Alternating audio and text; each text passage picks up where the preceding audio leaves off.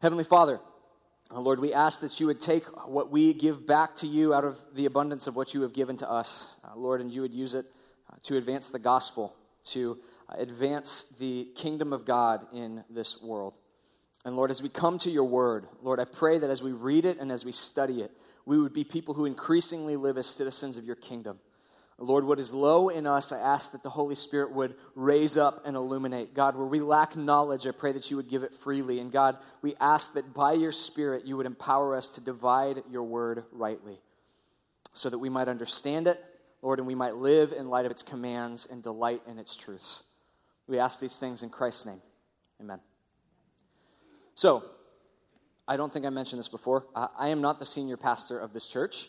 Uh, my name's Travis, and I am the college and career pastor here at Bay Life. And so I work with the 18 to 20 somethings here at our church. Uh, whether you're actually in college or have started your career or are not doing either, uh, if you fall into that category, I'd love to get to know you a little bit better.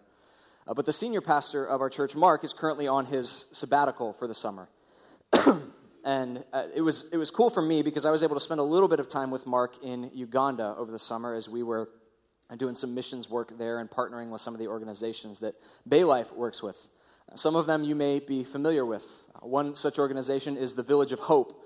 And essentially, Village of Hope is something of a boarding school and also kind of an orphanage, and they are directing their efforts specifically towards children in Uganda who are the victims of the civil war that took place there, uh, that you may be familiar with through a lot of, a lot of awareness campaigns. Um, many of these children have just grown up thinking that there is no hope for their future, that they will never be educated, that they will never be loved, that they will never have a normal life. And the commitment of Village of Hope is to educate these children, to provide them with occupation training. Uh, there's a trade school there as well as a primary school. Uh, they're put in homes with house parents who love them and care for them. But more important than all of those things, although they are important, is that at the Village of Hope, the gospel is preached.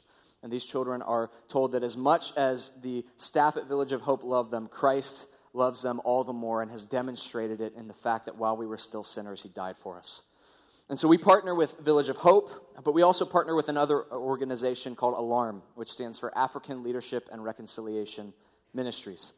And ALARM's commitment is to train up local African pastors in Bible and theology and apologetics and counseling so that they can go to their villages and their tribes and their people groups and they can preach the gospel with effectiveness and clarity. And for me, it, it's super encouraging to know that we as a church are committed to things like that, not simply here in Brandon, Florida, but across the world, fulfilling the commission of Jesus that we would go and we would make disciples and baptize in the name of the Father and the Son and the Holy Spirit. And ultimately, this is what we have been talking about over the summer, is fulfilling the Great Commission.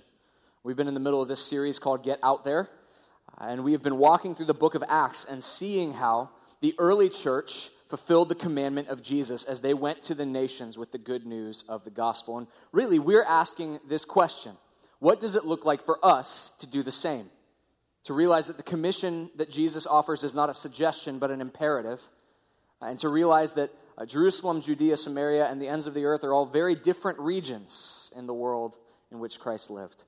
And so we don't necessarily need to go to Uganda to fulfill the Great Commission, although that is a wonderful thing. We're asking the question what does it look like for us when we step off of Bay Life's campus to carry the gospel with us over a cup of coffee with a friend, over expense reports at work, over a good meal in someone's home? You'll remember last week that we were in Philippi. We were looking at how Paul and Silas and those who were with him carried the gospel to the Philippians. And there are two women that Shane, our high school pastor, discussed last week who first encounter the power of the gospel. One of them is a woman named Lydia. And what we know of Lydia from the text is that she's a seller of purple linen and fine goods, which means that Lydia is probably very wealthy. Uh, purple in this day and age uh, in which the text is written is something that kings wore. So she is selling goods to kings and making a significant profit. We're told that she's a God-fearer, which means that she worships the God of Israel. And Paul proclaims the gospel to her, and she and her household are converted and saved. And we see the gospel in Philippi go to the wealthy. But there's another woman in this text whose name is not given. And we're told that she is a slave girl. We're also told that she is not simply the, your regular slave girl in the ancient Near East, but that she is possessed by a spirit of divination. This is an evil spirit that is giving her the ability to discern things that the average person could not discern. And at some point, she discerns that Paul and Silas are in Philippi on a mission, and she begins to follow them through the streets, crying out, These men are servants of the Most High God, who proclaim the way of salvation. Now, I have no idea why a demon has decided to be a spokesperson for missionaries. Uh, but there is, there is something to the idea of guilt by association. Uh, it, it is probably likely that the people in Philippi have seen this girl, they know what she's about, they know that there's something spiritual going on with her. They're probably afraid of her, as was often the case. And so, as she begins to follow Paul and Silas around and herald their mission, I would venture to say many of the Philippians say, if you're connected with her, we want nothing to do with what you're saying. And so, Paul realizes this and he turns to the girl but speaks to the Spirit after several days and he says, I command you in the name of Jesus Christ to come out of her. And at that very hour, the Spirit leaves the girl. And so we come to our text for the day in the book of Acts, chapter 16. We're in verses 19 through 34. Now, at the college and career ministry, uh, we've got a couple people who are just super gifted in a few different areas. And we had a guy who was with us for a very long time who was a really gifted voice actor. And he's actually just moved to pursue voice acting. And so we started to ask the question hey, what would it look like to use Jordan's gift uh, within the context of our time together in worship? And we were kind of poring over this idea, or at least I was. And I remembered that Paul gives this commandment to Timothy devote yourself to the public reading of Scripture. And I said, hey, that sounds like a good idea. It's in the Bible. And Jordan, you're a pretty good voice actor. would you be interested in just reading scripture for us during our worship services? And so we have taken to reading large sections of scripture as we respond to them in worship. But one of the things that we do is when God's word is read, out of reverence for it, because we, we want to show that we are attentive to what is being said as God speaks to us through the word he has inspired, we stand as the word of God is read. And so I'm going to import that from Sunday night to Sunday morning. And as I read our text for the morning, I'm going to ask, would you stand with me for the reading of God's word? So we are in the book of Acts, chapter, uh, chapter 16, verses 19 through 34. It says this But when her owners, this is the slave girl's owners, saw that their hope of gain was gone, they seized Paul and Silas and they dragged them into the marketplace before the rulers. And when they had brought them to the magistrates, they said, These men are Jews, and they are disturbing our city. They advocate customs that are not lawful for us as Romans to accept or practice. The crowd joined in attacking them. The magistrates tore their garments off of them and gave orders to beat them with rods. And when they had inflicted many blows upon them, they threw them out into the prison, ordering the jailer to keep them safely. Having received this order, he put them into the inner prison and fastened their feet in the stocks. At about midnight, Paul and Silas were praying and singing hymns to God. The prisoners were listening to them, and suddenly there was a great earthquake, so that the foundations of the prison were shaken, and immediately all the doors were opened, and everyone's bonds were unfastened. When the jailer woke and saw the prison doors were open, he drew his sword and was about to kill himself, supposing that the prisoners had escaped. But Paul cried with a loud voice, Do not harm yourself, for we are all here. The jailer called for the lights and rushed in, and trembling with fear, he fell down before Paul and Silas. Then he brought them out and he said, Sirs, what must I do to be saved? And they said, Believe in the Lord Jesus, and you will be saved, you and your household. And they spoke the word of the Lord to him and to all who were in his house. And he took them at that hour of the night and washed their wounds. And he was baptized at once, he and all his family. Then he brought them up into his house and he set food before them. And he rejoiced, along with his entire household, that he had believed in God. This is the word of the Lord. You can be seated.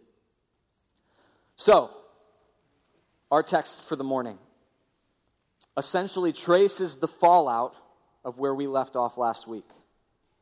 In, in, our last time together with Shane, we see that Paul has looked at this girl who is possessed by a spirit of divination, and he, in the name of Jesus, has driven this spirit out of her. And we pick up in the immediate aftermath of that. What we're told in verse 19 is that her owners saw that their hope of gain was gone they seize Paul and Silas, they drag them to the marketplace. So, and perhaps last week as you were reading this text, you thought that this girl was maybe something of like a, a wandering prophet.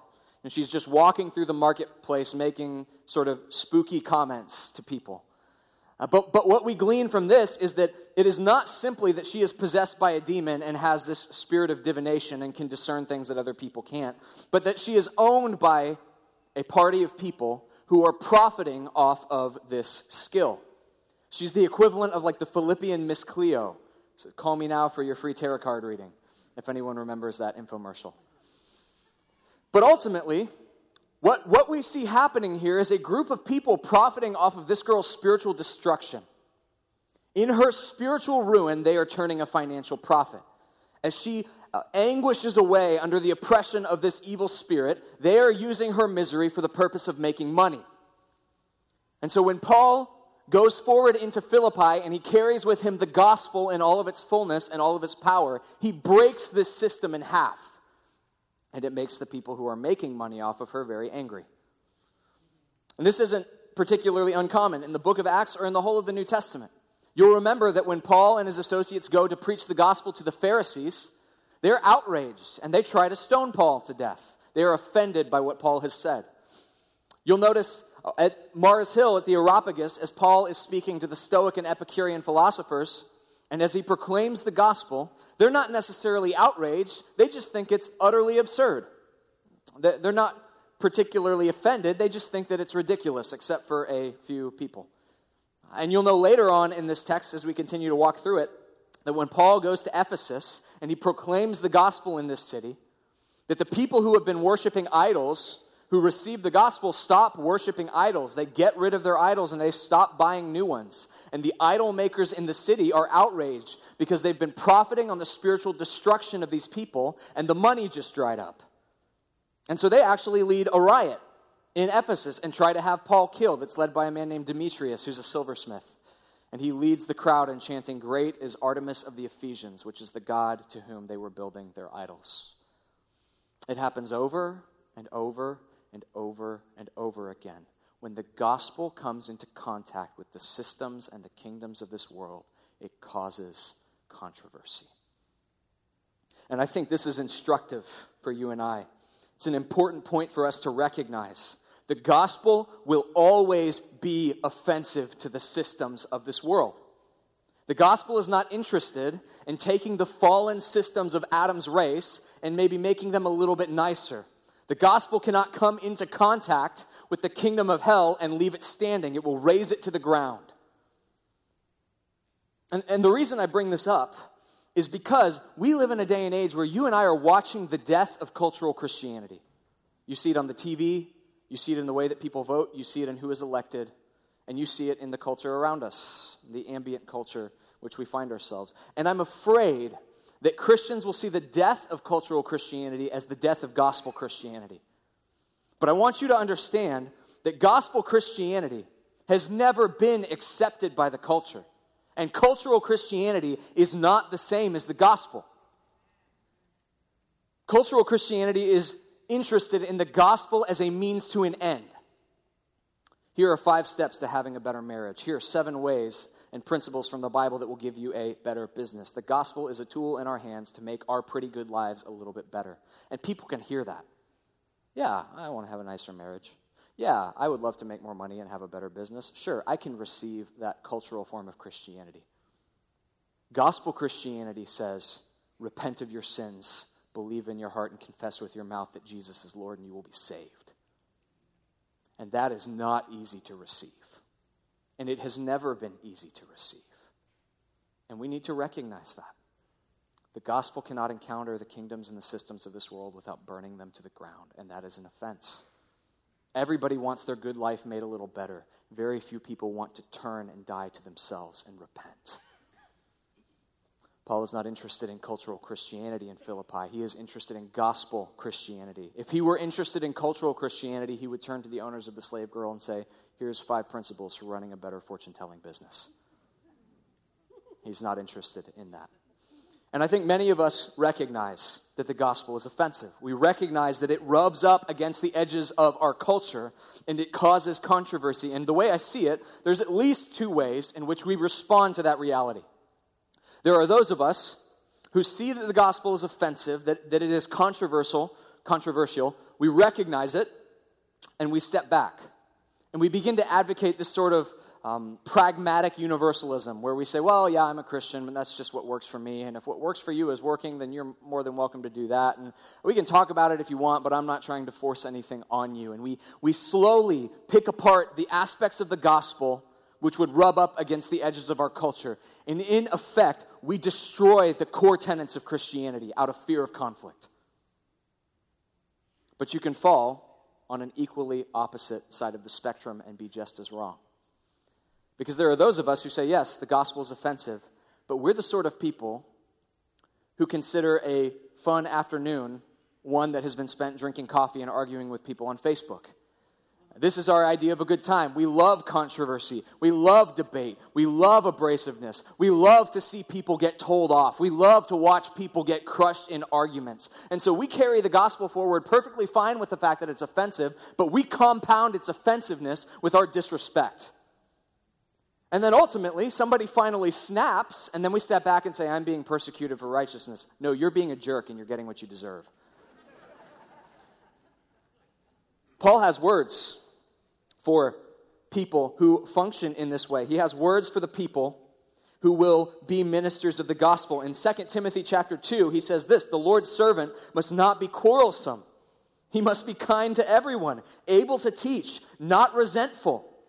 Opponents must be gently instructed in the hope that God will grant them repentance, leading them to a knowledge of the truth, and that they will come to their senses and escape from the trap of the devil, which has taken, who has taken them captive to do his will. Brothers and sisters, may we repent of the times in which we have veiled the gospel because we were afraid of conflict.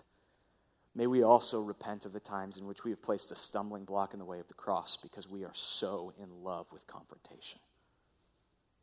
May we always be gentle, not quarrelsome, kind, and gently correcting our opponents as we faithfully proclaim believe in your heart, confess with your mouth that Jesus is Lord, and you will be saved. It's for this gospel that Paul finds himself in prison. And you can trace through the text the legal proceedings which Paul finds himself in.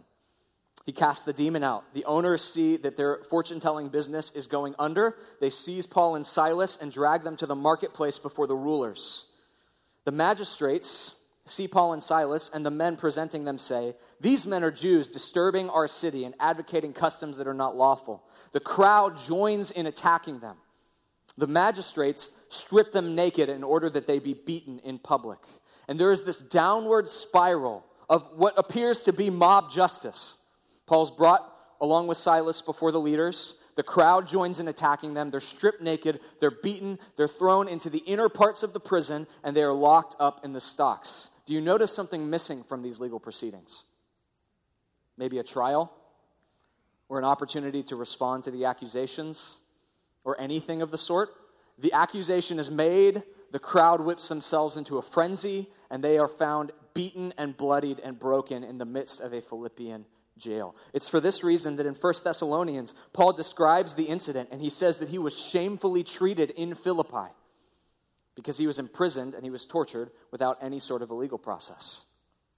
There is no question that this is an abuse of justice, that this is not a fair representation of what any legal system should look like. And Paul is perfectly aware that what has happened to him is unjust. But come to verse 25 with me and notice after they are put in jail, at about midnight, Paul and Silas are praying and singing hymns to God.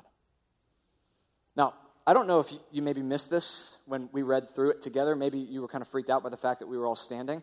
Uh, but this is an astounding thing to say. That Paul and Silas, through their black eyes and their missing teeth and their broken bodies, are in prison and they are singing hymns to God and praying. Because I just consider the way that I respond in my own life to situations in which I feel that I have been wronged. And it normally, or normally, I react in a couple ways. I post passive aggressive song lyrics on Instagram or Facebook. I go to checkers and I eat my feelings. I complain to everyone and everything around me, including my cat, about how miserable things are and how frustrated I am by it. Hymns and prayers are not my response. But what we see from Paul and Silas is not them pressing their face through the bars of the prison and shouting at the guard. It is not them yelling between the brick walls of their cells at the other prisoners. It's not them trying to start some sort of an overthrow of the Philippian system. They don't have the tin cup that they're clanging against the bars of their cell. They are singing and they are praying in the midst of overwhelming injustice. And notice what happens as a result of that. At midnight, Paul and Silas are praying singing hymns to God, and the prisoners are listening to them. I had a friend, a very dear friend, who in his mid 20s developed brain cancer. Newly married within a year or two, not working a job in which he could afford to pay for chemotherapy and brain surgery and all the things that would come with it, not making enough money to where he could take the months off of work that would be necessary for his recovery, not even a, a really sure, surefire guarantee that he would survive, even if he did all the things necessary. But he knew the Lord. And he and his wife walked through a situation that was objectively horrendous and absolutely miserable with a grace the likes of which I have never seen.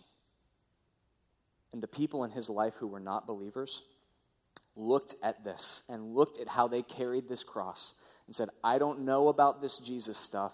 It still freaks me out, but I am astounded at the way that you are walking through suffering.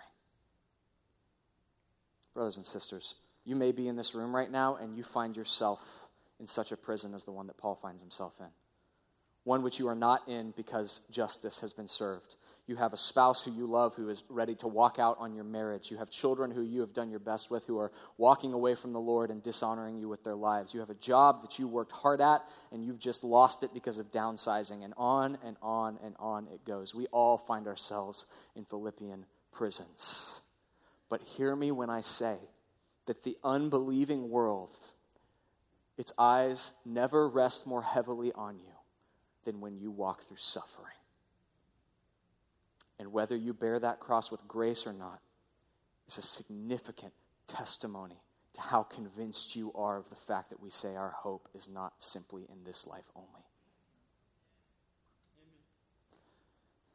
There was a time in the history of the church in which uh, the faith was not just taught in sermons and not just taught in Sunday school, but it was taught through something called a catechism. And some of you may have been raised in the Catholic Church or the Lutheran tradition or uh, Presbyterian Church, and so you've learned one of these catechisms. And for those of us who don't know, essentially a catechism is a series of questions and answers that are meant to be memorized. Uh, and it starts with children. Children memorize the catechism. Adults memorize the catechism. And each question and each answer outlines a significant portion of the Christian faith.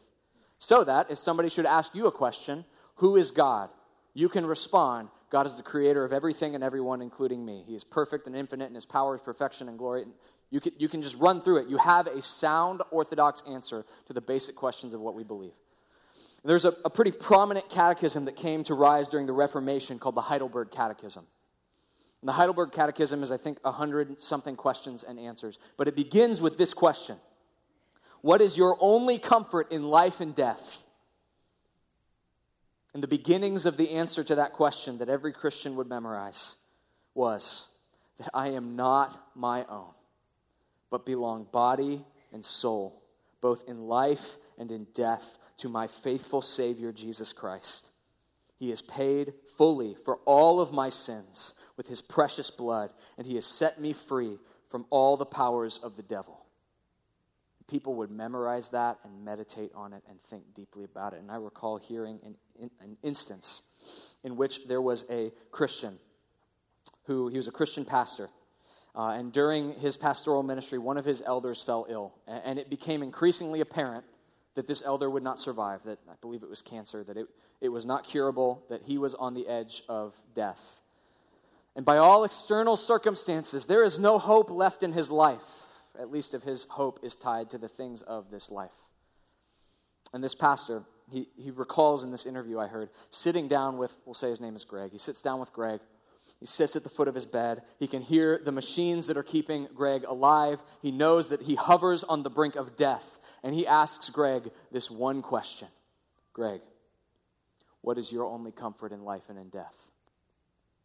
And Greg, through the ebbing pain of his final days, responds what he learned from the very beginning of his Christian walk that I am not my own, but I belong body and soul, both in life and in death, to my faithful Savior, Jesus Christ. And from his deathbed, he testifies to the truth that our hope and our comfort in this life is not rooted in circumstances which are transient, but instead is rooted in the finished, perfect, and eternal work of the Son of God.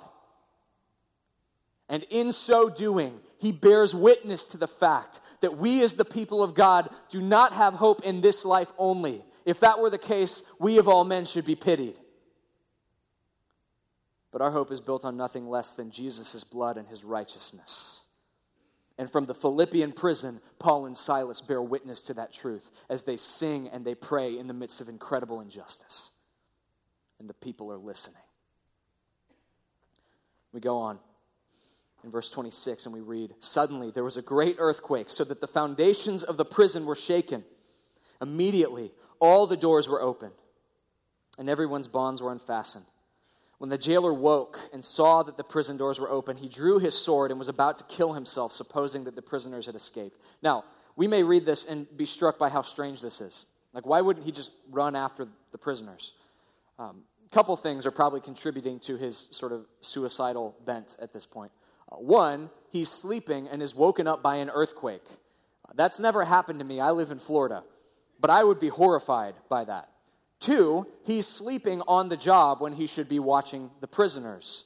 Three, he wakes up from sleeping on the job through an earthquake and realizes, or at least thinks, that all of them have escaped. And this is essentially a death sentence for a Roman soldier because he's failed in his duties.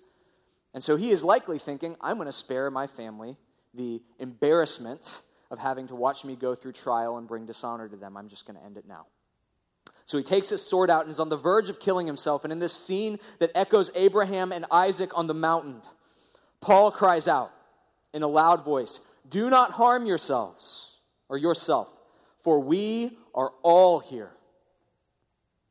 That to me is astounding. Paul doesn't simply say, Silas and I are here. He says, We are all here. Paul and every other person sitting in that prison listening to he and Silas sing and pray, have stayed even as the doors are open and the shackles are loosed. When I consider this, I just think of my own life and how many times I try to weasel out of situations that are uncomfortable. So, like when I was a freshman in college, I was 19, and senior year of high school, my parents had co signed so that I could have a debit card because they were wise to not trust me with a credit card.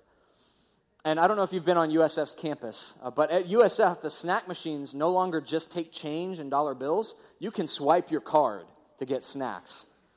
Uh, and I didn't keep a checkbook, so it was great because I would just swipe my card and never see money disappear. It was just like a bottomless pit of snacks while I killed time on campus. So, a couple hours before class, I'll have a couple bags of chips, I'll drink a soda. I'm a little hungry, just keep swiping the card, and it's like nothing ever happened. Until one morning, because I was still living at home at this point, uh, my mom walks in. And she says, Travis, have you checked your bank account? And I said, No. I didn't actually respond in that way, but mentally, this is what I was thinking. And she says, You know, you're overdrafted by $400, right? And I woke up at this point. And here's what happened I hadn't overdrafted my account with $400 worth of Frito Lays. What had happened is that I had overdrafted my account with about $10 worth of Frito Lays on 10 different occasions and got hit with 10 different overdraft fees that compounded to a negative $400 balance in my bank account. And so, talked with my friends about it and said, hey, I'm probably not going to be able to hang out for a while because I don't have any money anymore. I have negative money right now. And then I sat down with my dad a day or two later. And I said, Dad, I think I figured out what I'm going to do with the overdraft situation. Sure, son. What are you going to do? Well, so I was talking to my friend, and he told me that I can literally just close the bank account and nothing happens. and my dad said, Interesting. I said, So I think I'm just going to close it and open a new one. Like, you know, just make sure this doesn't happen again. And my dad said, Son, you can close the bank account if you want, but only after you've paid every last penny of what you overdrafted. And I said, Dad, you don't understand. I can close it and nothing happens. And he said, Travis, you don't understand. You signed your name to a document saying that you would pay these things, and your word will be your bond. And in that moment, I learned something, painfully so, at the cost of about $400, that integrity matters most when it costs you something. And I just consider in our own lives the number of times where we encounter something that we feel is uh, unjust or doesn't pertain to us, and we just sort of circumvent it. We say things like, the sign says it's a 15 mile an hour road, but this is obviously a 45 mile an hour road. if they really looked at it. Or it's 3 a.m. and there's a red light and there's no cars coming. Obviously, no one would care if I just went. Or there is no crosswalk here, but there should be a crosswalk. So, like Lewis and Clark, I am going to forge away across this uh, blacktop and make a way. We'll just skip the crosswalk idea. And, and these are simple things, but again and again and again, when we feel like the rule is foolish or unjust or unfair to us, we just circumvent it. And I would venture to say that for Paul and Silas sitting in this prison, they're saying, We were beaten, we were assaulted, we were held without a trial, the door is open, the shackles are off, I'm leaving. I don't deserve to be here so I'm leaving. But they don't do that. Not only do they not do it, but they've had such an influence on the people around them in their short time in prison that nobody does it. To me, this is a testimony to the integrity of the early Christians. That even in the face of laws that are unjust, they will conduct themselves with integrity. And it's because of that, it's because Paul and Silas have walked with integrity in, a, in an instance of incredible injustice that the Philippian jailer comes to Paul. He falls down at his feet. He brings them out of the cell and he says, Sirs, what must I do to be saved? And Paul says, Here's five steps to a better marriage. No, Paul doesn't say that. Paul says, Believe in the Lord Jesus and you will be saved. And we're told that he and the whole of his household believed. But I want you to understand that the only reason Paul had that platform is because he built it through his actions. He built it through his steadfastness and suffering. He built it through his integrity in the midst of injustice. And from these planks, he was able to stand and to proclaim the gospel to a man who desperately needed it. And on that day, salvation came to the jailer of Philippi. Christian, hear me. Nothing that you do in your life is insignificant to your gospel witness. Every single thing that you do and the way that you conduct yourself are the materials upon which you will build the platform that you must stand and preach Christ and Him crucified. So it is my prayer for us as a church and for uh, you and I as brothers and sisters in the Lord that we would walk with integrity of heart even when it is costly. And that if you find yourself in the midst of suffering, that you would suffer well, knowing that your one hope in life and in death is not that things will always go well or go your way, but that you are not your own, but belong body and soul in life and in death to your faithful Savior, Jesus Christ. And in the way that you carry yourself in suffering and in walking with integrity, it is my prayer that we as a church would build such a platform upon which to stand that the gospel would echo through our city in power as it did on this day in Philippi. Let's pray. Father, the things that you command of us in your word, the things that you demonstrate for us in the life of Paul and Silas, they are not things that come naturally to us. These are not things that we will do on our own strength, and these are not things that we will be able to, by our own power, carry out for more than maybe a few days. And so we need your spirit, as we do with all things, to convict us to comfort us, to call us to righteousness, to sanctify us, to transform us into the image of your Son. And so we ask that the Holy Spirit would take everything that we have studied, everything that we have looked at from your word, and apply these things to us. Bring us into increasing conformity to the image of Christ. God, I pray that you commission us now and you send us out into the world to preach the gospel to all nations. We ask all these things in Christ's name. Amen.